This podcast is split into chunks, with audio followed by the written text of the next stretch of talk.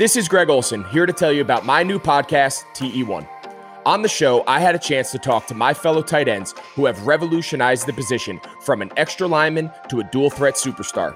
And just like my guests have changed the game, this year, NFL Sunday Ticket.tv is revolutionizing your NFL viewing experience. Stream all the live out of market NFL games every Sunday on your favorite devices and never miss a moment from your favorite players.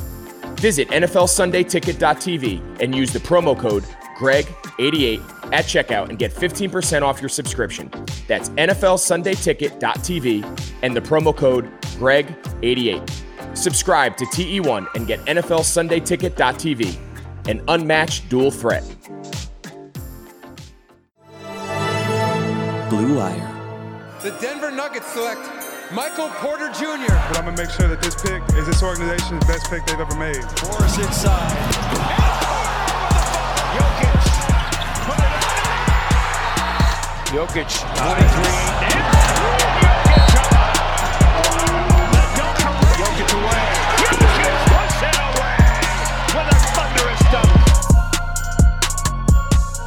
Hello and welcome in to a new edition of the Rocky Mountain Hoops podcast, part of the Blue Wire Podcast Network.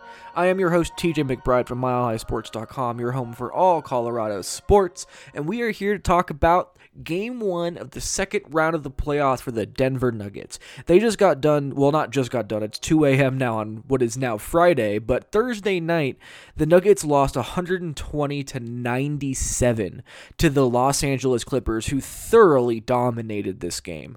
Um, there was some good and some bad, a whole lot more bad than there was good, but still lots to take away and lots to learn from this Denver Nuggets loss. Um, couple things off the bat. The Nuggets were exhausted. Obviously, they just got done with a very emotional game seven, and you saw their their numbers, their scoring numbers, go down so dramatically at one quarter after another. It looked like the Nuggets' legs were just not there, and that is totally understandable. It doesn't help you in terms of moral victories in the playoffs, but it is understandable.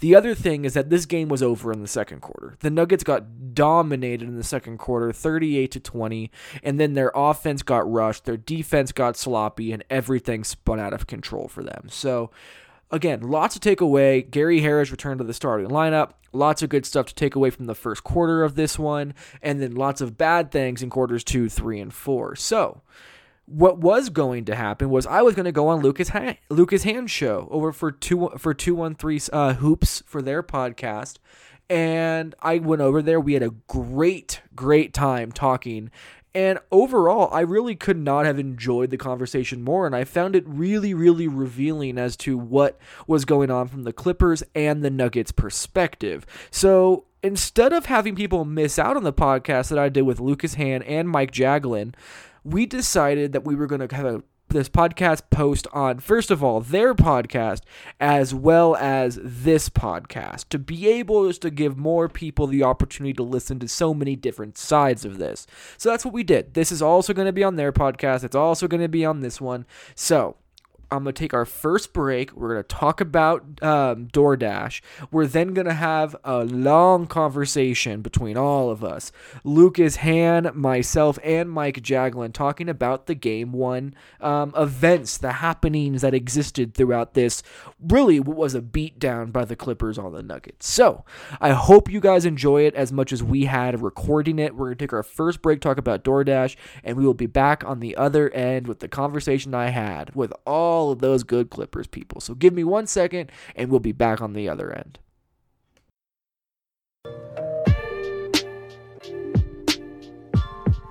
You've been counting on restaurants your entire life, especially if you're like me and you just happen to love food. Now, those same restaurants are counting on you. And while their dining rooms may be closed, they're still open for delivery with DoorDash. DoorDash is the app that brings you food you're, that you're craving right to your door. Ordering is easy. Open the DoorDash app, choose what you want to eat, and your food will be left safely outside your door with new contactless delivery drop off settings. Choose your favorite national restaurants like Chipotle and Wendy's and the Cheesecake Factory, as well as many of your favorite local restaurants who are also on DoorDash for delivery as well. Just open the DoorDash app, select your favorite local spot, and boom, your food is on the way.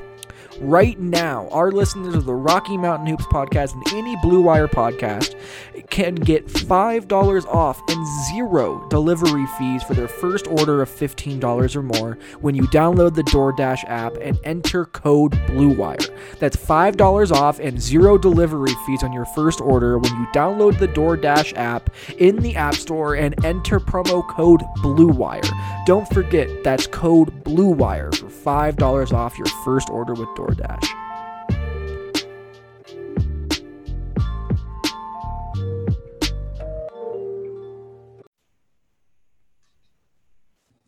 Hello, everyone, and welcome to a new episode of the Lob, the Jam, the podcast. I, of course, am Lucas Han, and we're going to do things a little bit differently tonight. After scolding me for my podcast attendance in our last episode, Dr. Shap and Robert Flom both aren't here tonight. I know, it's unbelievable. It's unbelievable. But we do have two very two special guests. First, as seen on TV, filling in 213 Hoops own Mike Jaglin. Mike, how are you doing?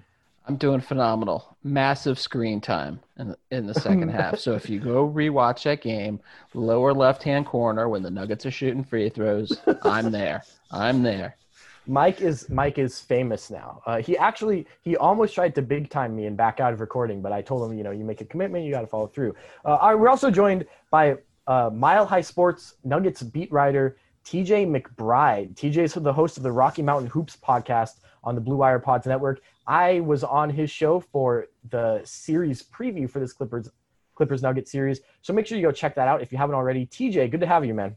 Yeah, I was going to talk what? The second time in like 36 hours? This is awesome. We never get this opportunity. I know. I feel like it's been a lot. I mean, you know, TJ and I hung out all the time at Summer League a couple years ago. And then I didn't make it out to Vegas from the East Coast last year. Obviously, no Summer League this year. So it feels like it's you know, it, it's good to get some TJ in my life. It's been too long. You might be the only person, and I appreciate the compliment. So thank you ahead of time. We're already on the right foot here. I love the TJ in my life. I mean, I think I, I think at this juncture of where we are in society, everyone needs TJ in their lives. okay, let's just let's just state that before we go, go into breaking down this game. All right, so so tonight we had we had we had game one of Clippers Nuggets, um, and I think you know, I don't, you know, you guys obviously, I'm going to ask you. For me, this game did not play out so differently from how I expected. I think the Nuggets are better than they were tonight. I think an emotional and energy letdown after coming back from down 3 1, winning a big emotional game seven, only having one day to prepare for this series, I think it was almost inevitable. This is like the most schedule loss that you'll get in the NBA playoffs. This game one loss to the Clippers what I kind of think is game two will probably be Denver's best punch. If the Clippers win game two, it is going to be a long way back into making this a competitive series for Denver, and the Nuggets know it.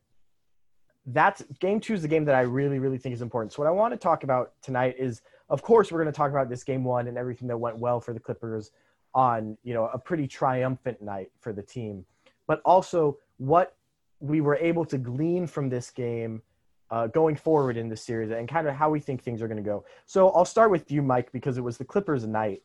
What did you think went right for the Clippers? Like, what was the what was your one big thing that you know you maybe weren't sure was going to materialize coming into this series? It went well for the Clippers tonight, and it was a big reason why they won the game. Well, I I just want to start it off by saying I believe Kawhi Leonard is the best player in basketball. I mean what we saw tonight and what he was able to do uh, is phenomenal. And I think he really dictated um, what the Clippers were able to do, what you know Morris was able to do. PG was aggressive, um, but you know honestly, for me, I'm going to start with Beverley because having Beverley back in that starting lineup really juices these guys up. Um, it, it, gets the best out of out of you know Kawhi, gets the best out of PG. You saw PG's defense, um, and you, you know just the intensity in general. Even though you know his stat line isn't insane, he hit a he hit a, a few shots early to really give him momentum. And uh, I, I I knew after Harris w- went bonkers in that last series, we're going to need Beverley to get in his head. So I, for me, I, I, it was Beverley, and then Montrez kind of getting his legs underneath him as the game went on. I think that will bode well. Yeah, I mean, I think it's it was surprising to me. I know Pat was on a minutes restriction. I was tracking throughout the game. I know he played in four minute spurts. Obviously, the starters didn't play in the fourth except for PG, but it was still surprising to me to look at the box score at the end and see that he had only played 12 minutes because he had more than a 12 minute impact tonight. Uh, he he was great. And then I, you know, Mike, I said to um, to TJ when we were talking about this series, it really doesn't matter if Jerami Grant or TJ is guarding Kawhi Leonard he's just going to get what he wants. And I, I, mean, I think he got what he wanted tonight. And so, TJ, of course, we know you know Kawhi Leonard is uh, at the very least one of the best players in the world. But was there anything in this game that you thought went wrong for the Nuggets? That I mean, obviously a lot went wrong for them, right? They, they lose by 23. But was there anything in this game particularly where you were like, this is one big thing that cannot happen again uh, for them in this series? Well, they cannot allow the Clippers to run so effortlessly because, like you said, Kawhi is going to be Kawhi. It doesn't matter if it's Jesus, the Terminator, or me defending him. Regardless of where he's on the court, he's going to do whatever he wants to do. He is that good right now. But Denver getting cross matched in transition, which then leads to a mismatch for Kawhi to then exploit on the half court, that cannot happen. Denver has to have the ability to get back quickly and to be able to match up to get the at least the matchups they want. Not one that'll work because there is no matchup that'll work on Kawhi, but at least what you can do to give yourself the best chance. I was also encouraged by how Gary Harris defended him in the first quarter. Obviously, from that point forward, the game got entirely out of hand. But I did think you saw the um, the ability for Gary Harris to at least be physical with him before the help got there. That would at least disrupt a little bit. It didn't throw Kawhi off much at all in this game, and I don't think it will. But if there's at least some kind of glimmer into how that works, I think that you can see a reality in which Gary Harris at least bothers Kawhi, and that was encouraging for me. Um, but in terms of Kawhi and slowing down this Clippers attack and what you can take forward, there's nothing the Nuggets can do against Kawhi Leonard. Kawhi Leonard is an unsolvable problem for them, and that's just the reality of the series. I don't think anybody in basketball really has an answer for him right now. So, with that being said, what are you supposed to do if you're Denver? How do you go forward? I think the one thing they have to do is not let the role players play so well because, like you said, Patrick Beverley played 12 minutes. I did not know that. I I would have anecdotally thought he played 25 minutes in this one, regardless of the eight points and six rebounds that he had. I thought he was very important, but Marcus Morris having 18 points on 10 shots is just something that you cannot get away with. Denver has to be able to do better against the auxiliary help because you're not going to be able to stop Kawhi at this point. Well, doesn't Denver have to win that like Millsap Morris matchup to really kind of have a chance to? I know it sounds, you know, uh, you know, kind of minor, but for them to have a chance, Millsap has to, you know, hold his own in, in that matchup. Right? I mean, I see. I don't know that you're going to get more out of Millsap than you got out of him tonight. Like, and he wasn't was, good tonight. On top of that, like he's still, yeah, yeah. I think a lot of a lot of 50-50 things broke his way. Like you know, arm gets tangled with Marcus Morris refs call a foul. Millsap throws it in on the continuation, um, and even then he was he was only okay. But I don't know that Millsap has another game this good this series, just based on what I saw tonight and, and what I've seen from him in the past. I really think TJ. I don't know. You know, Mike Malone doesn't doesn't want to hear this. I don't know how you feel. I feel like you've got to go away from him. So I agree with you, and I would also go away from him. But then you have the discussion of what do you do? Who, who do you replace him with? Because Michael Porter Jr. was not great tonight. Michael Porter junior has mm-hmm. not been great in the playoffs. Yes, he is a very, very talented offensive player, but that's barbecue chicken for Kawhi Leonard or Paul George on the perimeter every time he's defending him. So, in terms of what you're gaining by removing Paul Millsap, I'm not sure what it is this series. Last series, I get it. They were getting shot out by the Jazz, so they really need to find a way to get more shooting on the floor.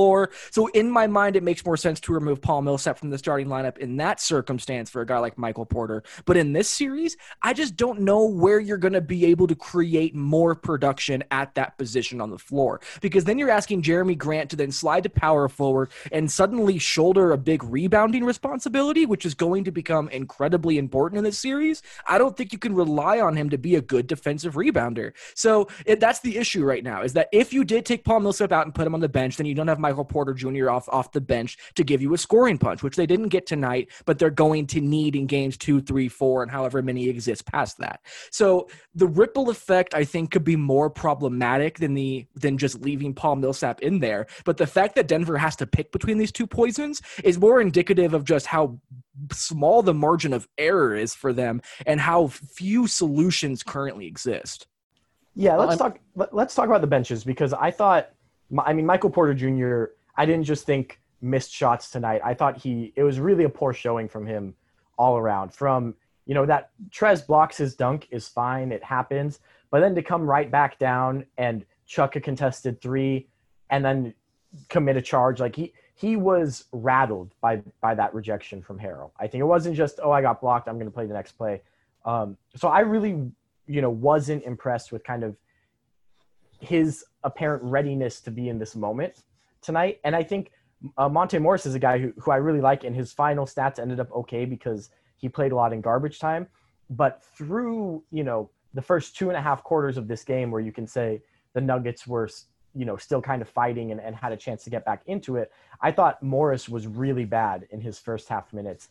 And those are two guys playing off of the bench for the Nuggets who just need to be productive. If they are not getting productivity out of those guys, it is going to be a hard, hard series for Denver off the bench. Mike, the Clippers bench tonight, you know, again, stats get padded a little bit in garbage time. What did you think with Patrick Beverley back about the second unit lineup that Doc Rivers rolled out that was kind of like, uh, you know, at times Reggie Jackson, Lou Williams, Landry Shamet, uh, Kawhi Leonard, and Montrezl Harrell as the five man second unit? I mean, I, honestly, I, th- I, thought Doc did a really good job, uh, you know, kind of manufacturing and moving these parts. And, uh, you know, I, I, I don't think Trez got killed as badly as we expected him to. And I think that the biggest thing going forward, and we all know that, you know, Trez is going through a lot emotionally and mentally right now. He looks like he's getting that, that, that, that eye, uh, eye of the tiger back in him. And I think that's really important going forward because even when he is a liability defensively, he can wreak havoc and he can make Plumlee's life a living hell. And I think we saw that at times. Um, and we saw him play defense, like you said, on Porter. Um, you know, the Reggie Jackson stat line is baffling if you look at that. He, he has nothing for 13 minutes. Um, oh, he got two fouls. he had two fouls. Yeah. He avoided the trillions by two fouls. That is But- exactly what happened. but you the you know I I out of all the plays though not not involving the bench I think for me was when Zubac stood up to Jokic and basically kind of stood his ground and Jokic missed that shot that to me you know we've seen this evolution of of Zoo um, especially in the bubble and that was kind of like okay he's not backing down so from that point on I felt like you know I was really confident with this team. Really confident that you know we were going to finally see a team that we all have been waiting for all season to be healthy, to be on the same page, to play together, um, and I, I think we're finally starting to see that. Yeah, I mean, I think Jokic had, you know, he had a moment here and there tonight, but one thing that's really important, I think, for you know, for us, for Zoo, and for Doc, is to realize Jokic is gonna have his games in a series. He is not like he's not a guy who you're gonna stop. It's not a Boban thing where like Boban gets eight points off the bench. You go, oh, I can't believe we let this guy score on four possessions. Jokic is gonna average in the high twenties over the course of a four game, you know, seven four to seven game series. I think tonight, six of 14, 15 points, three rebounds, three assists is like as you know, it's easy to look and say, well, well, Zoo had four points and seven rebounds. He didn't have a great game. If Jokic is going to have 15, three, and three, the Clippers, none of these games are going to be close. I wonder, TJ, you know Jokic better than we do. Just you, you watch these games. Was there anything? Do you think the Clippers bothered him tonight, or do you think it was just more on his end, and there was he was in positions where he'll be able to succeed in other games? I'm not concerned at all about Nikola Jokic going forward. I truly am not. Um, Nikola Jokic is like we talked about this a little bit when we recorded the podcast about 36 hours ago, but Jokic is a bird. He's instinctual, and right now his instincts are: I need to feel this team out and figure out where these advantages exist because they haven't played much. And even when you want to talk about the seeding game, like nobody was going to show their hand in that seeding game, so I kind of throw that game away entirely. And I feel like Nikola Jokic was trying to get a feel, and I think he was trying to get everybody else into a rhythm. That's something he tries to do early on in games, and I thought he did a very good job of it in the first quarter. In the second quarter, the all of a sudden the Clippers are hitting everything in sight. The Nuggets are rushing their offense, trying to catch up, and everything falls apart in their hands. But I thought it was really encouraging to see just how in control and how assertive Nikola Jokic was in that first quarter. And I thought that a lot of that style of play is sustainable. And I think it's going to be direly needed. This is one thing I wrote, I, I tweeted about. I'm writing about it tonight after we end up doing this podcast. But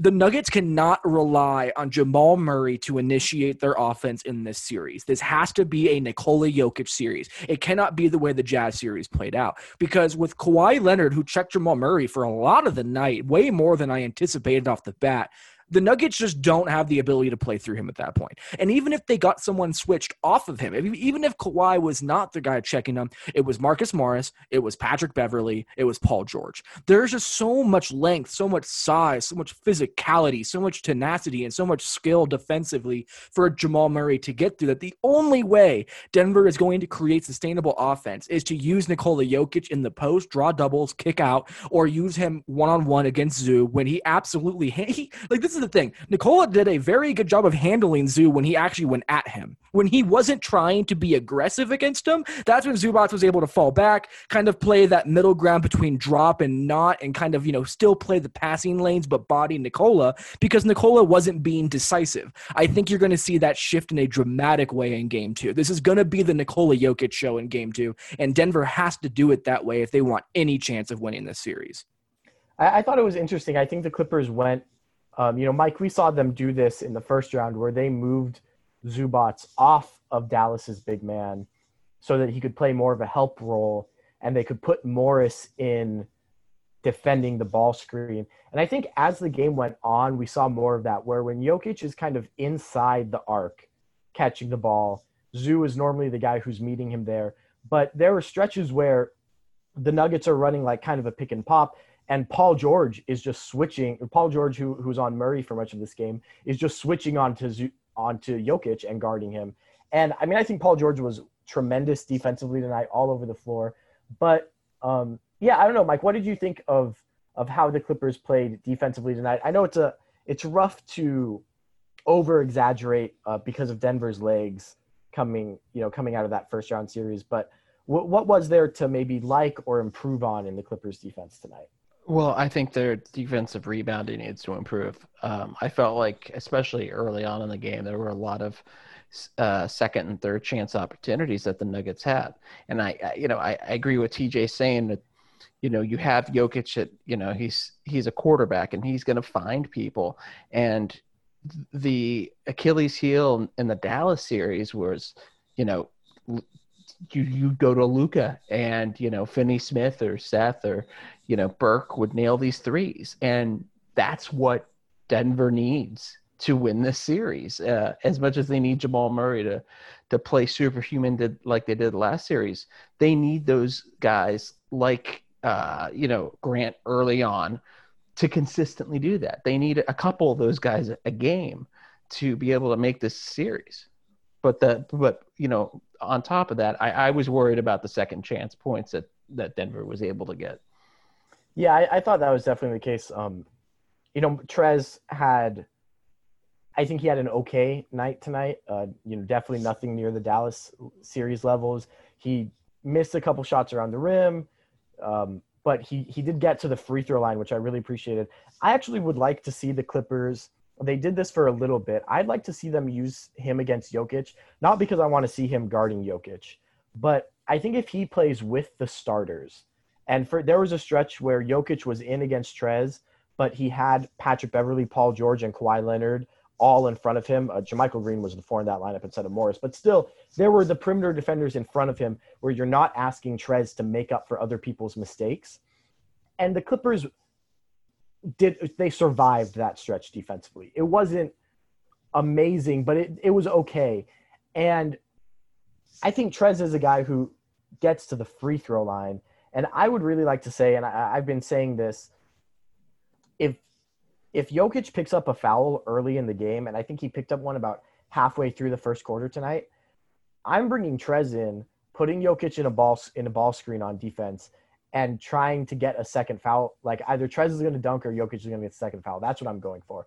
And I know that's going to hurt you defensively, but I think to TJ's point about Jamal Murray, you know, kind of needing not that Jamal Murray needs to is going to be negated in the series, but he's, he's going to have to play off of the ball more uh, because of the point of attack defenders the Clippers have. I think that that is a situation where if you can get Jokic off the floor even for a few extra minutes, that is really really going to hurt the Nuggets. Well, and you and and and that's why I I I gained a lot of confidence with the way Trez played uh, offensively, especially with his aggression, is because I think you can do that now, Lucas. Um, in that first series against the Mavs, he had the Boban issues and his legs weren't there. Um, I, I, think he's finally starting to hit his stride um, of what we kind of saw in the regular season, and I and, and I think now, like you said, I think you can do that. I think you can force Jokic. I think I think another question is if you can take Murray out of the game, Jokic might have 30, 10, and 10, but you're not you're you're not going to lose. You know what I mean? Like I, I'm not really concerned about any individual player stat line if the sum of the points is that the Clippers win the game. And I think if the Clippers are effective in neutralizing Murray, I, I don't see there being enough points uh, from Denver on a night where where Murray has 12 points on five of 15 there just are not there's not going to be enough points from the other guys to win and so they they need to find a way to unlock him more than he was unlocked tonight. And i think that that mike malone is a good coach. He's a smart coach. Obviously Jokic is a great passer. So th- these are things that are going to improve and murray is only going to get healthier and fresher for game two uh, than he was in game one.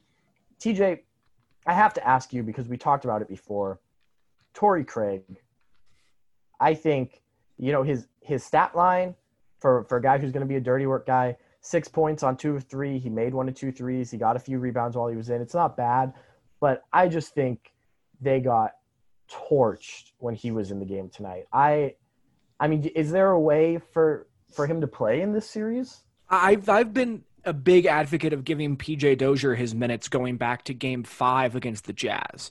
Like, it just makes more sense to have more offensively capable players on the floor that at least have the size to make up what Torrey Craig does. And let's be honest, when Patrick Beverley is going to blow by him before he even reaches half court, what is he giving you on defense? Like, that's not helpful. He has to be able to contain, and he wasn't doing that tonight. And honestly, he hasn't done much of that in the playoffs. So I'm, I've been here. Um, I'm actually one of the biggest Torrey Craig supporters you're going to come across. I think he's actually a very useful player in a lot of circumstances, but these have not been it. And the Nuggets need somebody who can play defense, but can also give you something on offense. Because right now, the Clippers are just being like, if you want to shoot, you can shoot the ball 14 times wide open from anywhere you want on the court tonight. And that, that's what they should be doing. But it's completely discombobulating the offense when they're on. He's not giving them enough defense to make up the difference. And there's somebody in PJ Dozier who has ball handling skills, who has shown that they can shoot a little bit, who has shown that they're a good finisher who can create for their teammates just waiting for the opportunity. So I, am with you. I don't think Torrey Craig can, can continue to play in this series. That does not mean that he's not going to continue to play in this series. Michael Malone trusts him. Whether or not that's a good thing is irrelevant. He trusts him, and that will be the difference maker in terms of how much he plays, in my opinion. So I don't think Torrey Craig should play anymore, but I fully expect him expect him to continue playing between 12 and 18 minutes a night. Yeah, I think you know what I saw tonight um, with Craig was what I saw coming into the series, which is he's a guy who he's a good defender. He's you know he's a he's a quality he's a plus defender. He's not a great defender. He's a plus defender, and that's not going to swing a game, but it's a nice guy to have in your rotation. The problem is offensively, he lets the Clippers play Lou Williams with no repercussion. And Lou didn't have an amazing night tonight. I thought he was good. 10 points, four assists in 24 minutes, right? It's not nothing crazy. Lou Williams can definitely do a lot more than that.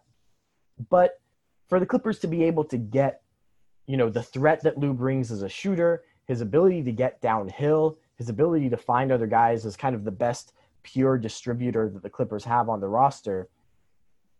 And then to have there be no repercussion defensively for for playing him because he's able to play second unit minutes across from Torrey Craig and just you know get a free pass and, and basically play four on four. That's something that the Nuggets. I mean, if you the Clippers have, we we saw the talent the Clippers have tonight. Kawhi Leonard, Paul George, Marcus Morris. It's obvious. Everyone knows it. If you let Lou Williams come in and give you, you know, 20 plus points and not go on a run offensively playing against his defense, I, there's just not a lot of ways uh, to beat the Clippers, and, and that that's one thing. If I'm Denver, that really worries me. Um, all right, so let's. Sorry.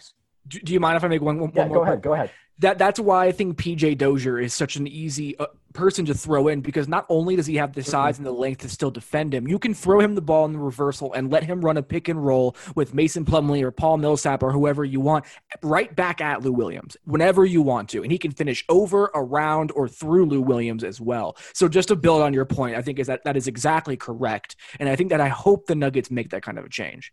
Yeah, I thought Harris, uh, you know, it, and at least early in the game had a couple of moments too where, where the ball got reversed to him and he kind of got the weak side screen and was able to do something. I, I know that that he can obviously do that, but I think with where he is coming back from his injury, correct me if I'm wrong, he was good defensively in those two games that he played against Utah in game six and seven. Did not do a lot on offense. And I think tonight, I mean, five points and two assists is not a lot, but he looked a little more a little more solid offensively. Like he was start getting more up to speed.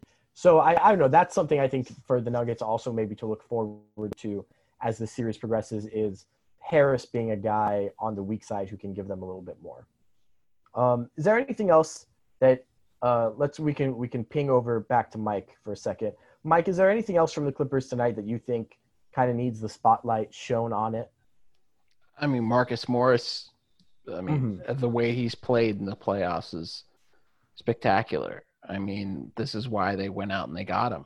Um, he is that dirty work guy. A lot of people hate him, um, but you need guys like this to win a championship. And he he carries a load that Kawhi and PG don't have to. That you know, to a certain de- degree, that than Bev, if that makes sense. He gives you know he gives you options to guard you know threes, fours, fives, and he's not going to back down. Um, and I feel he's he's more uh, in tune now with the offense than he was earlier in, in the first part of the season. Um, I, I, I think a lot of Clipper fans were feeling like, oh, is this a fit?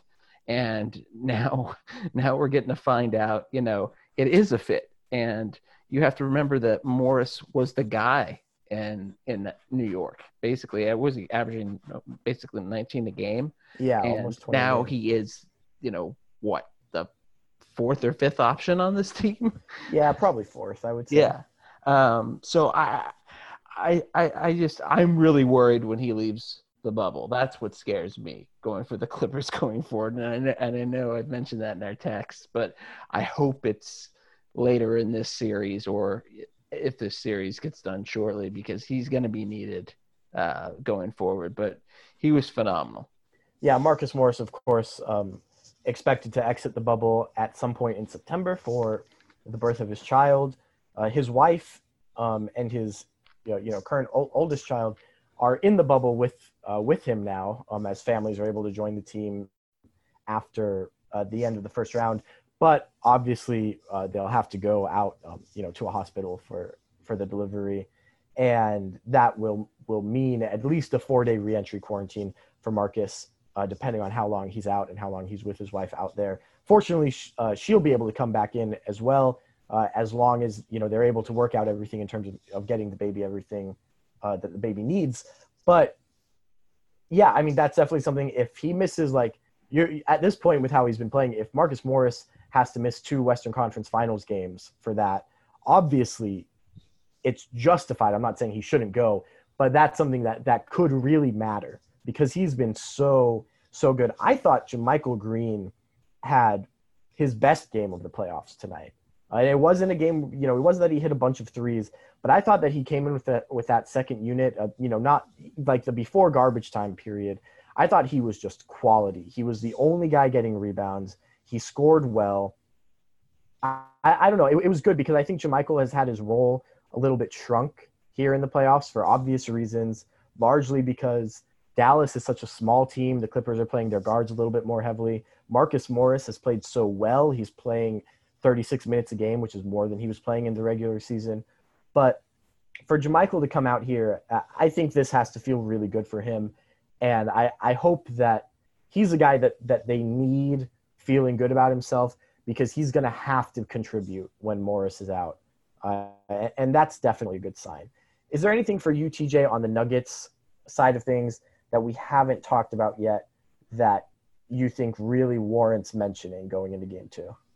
Uh, nothing from the Nuggets point of view, but just a bit on the Marcus Morris part of the conversation. If he has 18 points, shooting over 60% from the field like he did tonight, Denver has almost no chance if Kawhi Leonard and Paul George are also playing well. He just eliminates all margin of error, and they don't have the ability to match up with their starting unit at that point. And his defense tonight, switching onto onto Jamal Murray, was really encouraging from the Clippers' standpoint. So Marcus Morris presents an entirely different problem for the Nuggets that they have not had to face in the playoffs, and I'm not exactly sure sure how they're going to be able to solve it. I think there was a play where um, Jamal Murray, you know, Nuggets ran him off of several screens, and the Clippers, you know, with with Zubac guarding Jokic and those other four starters on the court for the Clippers, as Murray is coming, curling off of all of these screens, weaving around, trying to get open, the Clippers just, oh well, Paul George is going to switch with, switch with Patrick Beverley, and Patrick Beverley is just going to switch with Kawhi Leonard, Kawhi Leonard is just going to switch with Marcus Morris, and so Murray does all of that running, and the Clippers the Clippers defense almost doesn't even move. They just switch you know switch who's on him as he comes around, and then he gets the ball and he's going against Marcus Morris, and it's like man, that is so tough to play against. Uh, you know, against a team like Utah, there are weak points on the floor defensively, and so they can't just switch all of those screens one through four um, and without giving Jamal Murray a matchup he wants as long as the Clippers are playing their starters. The story changes, of course, when they go to their bench. But against those starters, I, I don't know who you even who you're even gunning to get switched on to you if you're Jamal Murray. Like those are four bad options. 100% agree. And that's why Nikola Jokic has to be the one to draw the defense to him. If that does not happen, Denver is dead. It, it, none of this is going to matter. It's going to be four, maybe five games if the Clippers play bad, unless they find a way to have Nikola Jokic take over this entire offense and create for others. Because right now, with the way this with this with the way this is built, it's exactly what you said. It's going from six eight to Patrick Beverley to six eight to six eight, and there's just nothing that Jamal Murray can do with that. He struggles with size. He struggles with on ball pressure. And those are the things that the Clippers excel at defensively. So, uh, again, you are 100% correct on that one. Yeah, I think, you know, the Clippers brought that pressure on Murray. And early in the game, the rest of the Nuggets made them pay, tied 31 31 after the first quarter. Jerami Grant, 11 points in the first quarter, 12 points in the game, right? That that didn't sustain itself for the Nuggets. Some of that I think is frankly talent limitations for the guys they have on the roster around these two. A lot of it I think also has to do with legs because we know that you know the Nuggets are better than a 25% three-point shooting team to be certain. So it'll be interesting to see. I'm curious, TJ. I know that you and I both coming into this series had Clippers in six. Mike Jaglin, Clippers in six as well. Yep. Is anybody moving after tonight? Did anyone see anything tonight that makes them say, actually, you know, probably I, I'm not sure that the Nuggets will be able to take it six, or maybe you know in the other direction if that's the case at least for me, this is only reaffirming what I already felt. The Nuggets were tired. They had 31 in the first quarter, 20 in the second, and 16 in the third before garbage time. Their legs went away. So I'm not taking any grand proclamation takeaways from this game. The Nuggets played hard in the first quarter, saw a lot of things that would actually work against this Clippers team, and their legs went away. So I am I'm holding on to where I was, and I'm waiting till after game two to reassess. Yeah, I mean, I I'm gonna stick at six, but um, Jamal Murray has to turn back into uh, NBA 2K Jamal Murray for this team for, for the Nuggets to uh, really have a chance at winning the series. I mean, I, game, game two, like you said, Lucas is huge, and I, I, I think TJ you'll attest to this too. I think it's this is the haymaker game. The, you know, the, the Nuggets have to come out and they have to swing um, because if they go down 2-0 with the amount of games and the emotion level that they've gone through over the last couple weeks, it might be too much. I, I think it's you know game a game one after a game seven is normally extremes for the team that won the game seven because you're coming in i think the nuggets to a little bit uh, you know putting up 31 points in that first quarter with how tired they were had a lot to do with their momentum from feeling good about winning game seven and coming back 3-1 against the jazz as they deserve to feel good for that accomplishment but again as tj said i thought tonight was all about the legs my prediction tonight, just based on what we had seen, based on like Jamal Murray's reaction on Sports Center, was the big one for me. That just felt to me like the Nuggets are just aren't going to have the gas in the tank in game one. And I really think, I really do think that game two, and I said it before the series started, and I'm still saying it. I still think Clippers in six. I think that game two is the most important game. If the Clippers win game two and go up 2 0, depending on how that game looks, I might be ready to adjust. But I think game Denver is legitimately the third best team in the Western Conference. They have been all year. They have gotten better as the bubble and playoffs have gone on, adjusting to playing with injuries. Game two is gonna be their best punch. Uh, they're not gonna leave anything, you know, on the whiteboard for game two. They're gonna give it everything they have. If the Clippers win game two, especially if they win game two, you know, rather handily, then this is not going to be a series. But this this is the real test, I think, coming up in game two. Game one, the Clippers got a freebie because of the scheduling, right? And there's that it is what it is. Game two is the absolute big one. Yeah, are we are we all on the same page with that? I, I'm with you on that one for sure. Yeah, and I, I think we need to also call out. We talked about how, you know, it typically you play a game seven, you know, you could travel somewhere and have to play you know, Sunday to Tuesday. Um, here they're not traveling, but the every other day is so nuts. And the fact that the Nuggets have to go, have to beat the Clippers under those circumstances, while the Clippers were able to, you know, I don't want to say ham and egg it through the the the Mavs series, which was frightening, but able to get Patrick Beverley back and get Trez's legs back. Um, the margin for error for, for Denver is really slim. I mean, they need game two and they need to make the adjustments quick or yeah, then it, then it can then it will change into a four or five game series. Yeah, I mean, I, I just think game two is big because the Clippers got to feel good tonight. And I think the national narrative didn't give Denver a chance in this series to begin with. And after tonight, you know, I people are, I'm already seeing people saying sweep, um, which I game one if, if you had Clippers in six and after the Clippers win game one, you're saying Clippers sweep, that is such an extreme overreaction because if you had Clippers in six, you were expecting them to win game one anyway. So that's not like nothing changed in your view, right? Like for me, I picked Clippers in six. They won game one. Good. They needed to win game one, or else Clippers in six probably wouldn't have happened. So I, I don't think tonight is tonight is an indicator that oh this is going to be a sweep. I don't think we learned a lot tonight, frankly, in this game. I think it's great that the Clippers got the win because now their margin for error in the series, um, you know, grows. They only need to win three of the next six games. The Nuggets need to win four of the next six. But this this doesn't tell me anything that I didn't already know about where these two teams are at this particular moment in their seasons. Um, and yeah, I mean that's that's how I'm feeling. Do we have? Not, go ahead. And not only that, this this is a Nuggets team that just became the 12th team to ever come back from a 3-1 deficit. How are we writing off a team after one game when they had played 48 hours ago and had no time to prepare? How are we writing that team off? I don't think Denver wins. I don't think Denver has a better than a 5% chance to win. But to write them off after what they have already done literally 48 hours ago is just so bewildering to me. I mean, how, like at least half of the national NBA media hasn't even wiped the egg off their face from the first round yet. like, yeah. they they already gave up on Denver a week ago, and they. I mean, yeah, it, it's. I think Denver. At at the end of the day, I think Denver's actually better than they will play in this whole series because they missed Will Barton and they didn't have a chance to get into a rhythm um, this bubble. They with with the injuries they came in with, the weird lineups they had to play. I think Denver's going to go away. They might feel really good about that round one victory, and they should feel good about it. Jamal Murray became a player that he.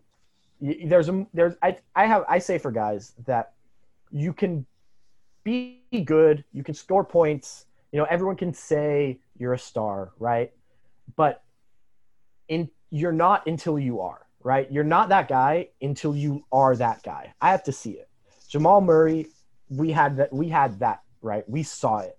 I think Denver can feel good about that even if they walk away, you know, if they lose this series and walk away thinking, "Man, we never fully realized our potential." But like Jamal Murray showing that he's that guy in a playoff series, I think is a big thing for them to be confident going forward. Um, but that that's maybe a little more macro than where we are right now in the middle of the series. Any other big takeaways heading into game two before we wrap up? I got nothing. I think that we cleared everything that we can from a game that really didn't carry a ton of meaning in my eyes. No, Mike- I, I, Michael, I- are we going to see you on TV again? Yeah, oh, yeah, yeah. You're gonna see me all series. I mean, Same same spot, bottom. There's an No, no, athletic no. article just waiting to happen about life as a member of the digital fans too. So I Yeah, need a someone get rundown of Jovan on the event. phone. Where is Tony Jones? it, it it's an experience. Um, but yeah, I, I, I will continue my fan experience. Um, um, game two, I, I think the Clippers just have to prepare for you know Denver to make adjustments, and uh, you know again haymakers are going to be thrown, and we'll see what happens. Like I, again, the every other day thing scares me for Denver. That's the thing. It's like you're you're you're going uphill every other day. They're not spread out uh, like normal playoffs would be. So, but uh, it's going to be crazy on Saturday. I think that this is going to be this is going to tell us where where we go. All right, Mike. Before before we go, uh, the people always want to know. You know, you're on every now and then. You know, pretty pretty frequently with us. People always want to know how the Twins are doing. Give us a Twins update. Okay, let's do this because we're going to go back into the vir- virtual fan experience because the kids are doing great. Because there isn't there's an entire protocol now with the virtual fan experience because I do have two twins. Okay, so here's the deal. Five o'clock, I log in. I log in, make sure I get my virtual seat. Okay, so I'm I'm on there an hour before. My wife, gr- great wife, goes out, takes the twins out for their little cat nap, gets dinner, brings the dinner back. We eat. I'm on, you know, watching the game. Uh, twins are, you know, hanging on by a thread, and then we run upstairs, basically plug them, tell them a little story, and then I'm back down. So it's it's the twins are involved in this virtual process, uh, and they have been, you know, on the screen before. So they are do they're, they're doing quite well. I don't put them in Clipper gear because the only time they wore Clipper gear that we lost, and uh, I'm superstitious like that. But they're doing really well. They're doing really well, and uh, they're adapting to this virtual fan lifestyle. Good. Well, uh, you know, maybe maybe like in the preseason we can get them back in some Clippers gear and you know see if we can. Don't, but no, no playoff games. If it's cursed, you can't. Like, We can't no, that's a risk we All right. can't take. Well, I'm gl- everyone, all of us, glad to hear that they're doing well. Glad to hear you and Morgan are doing well. TJ, before we head out, tell the folks where they can find you. Yeah, I tweet way too much at TJ McBride NBA if you want to just dive into the insanity of my brain. If you'd rather just read words that I write after thinking them through, you can go to milehighsports.com or you can listen to the Rocky Mountain Hoops podcast, part of the Blue Wire Podcast Network. Amazing. All right. Thank you guys both for joining me in our post game one crazy no Rob, no Dr. Shap show. Uh, and we will see you after game two, where we'll kind of see what happens. I think we will learn a lot more about where this series is going in game two. I think we can really dive in and say either this these are the adjustments the Clippers need to make, or the Clippers look like they're they're in pretty good shape. So game two is going to be the decisive one, and we hope to see you all then. Thanks for listening.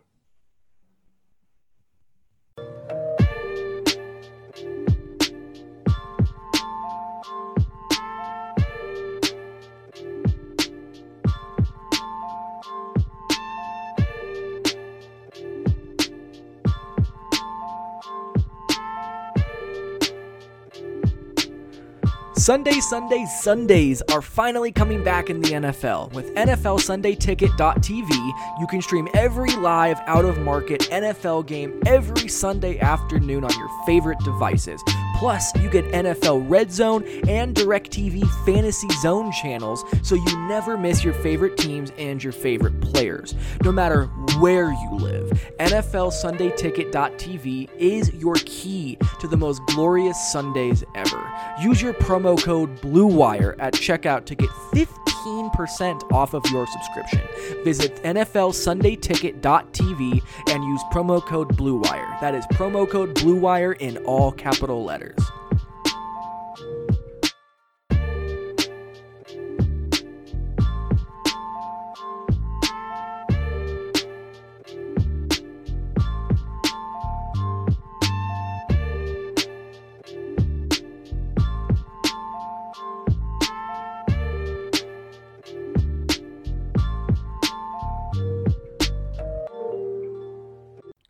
Thank you again for sticking around, for listening to the show, for supporting it, for sharing it on social media, for going on to iTunes and leaving five star reviews and leaving comments and sharing it on social media and all of the above.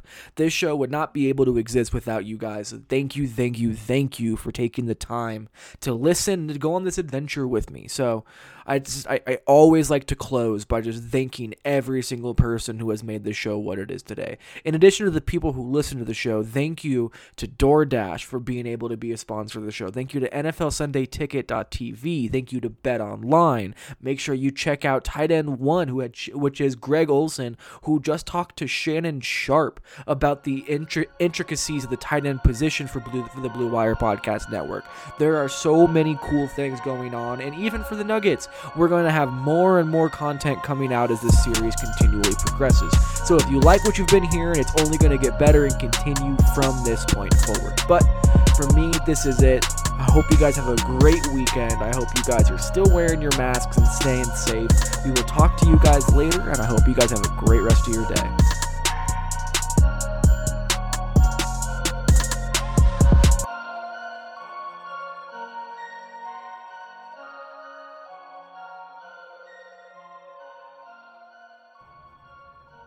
Sports are coming back, and so are your chances to bet on your favorite teams and events. Major League Baseball is finally kicking off this week, and there's no better place to uh, to start wagering than our exclusive partners, Bet Online.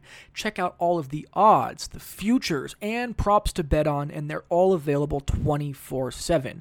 And with the return of sports, Bet Online sat down with former pro players Eddie George, Harold Reynolds, and seven-time NBA champion Robert Horry. See what they had to say on what it'll be like playing without fans in a series that they're calling Fandemic. Visit betonline.ag for all of your odds and up to date sports news. Also, remember to use promo code BLUEWIRE when to receive your new welcome bonus. That's promo code BLUEWIRE spelled B L U E W I R E. Bet online, your online wagering experts.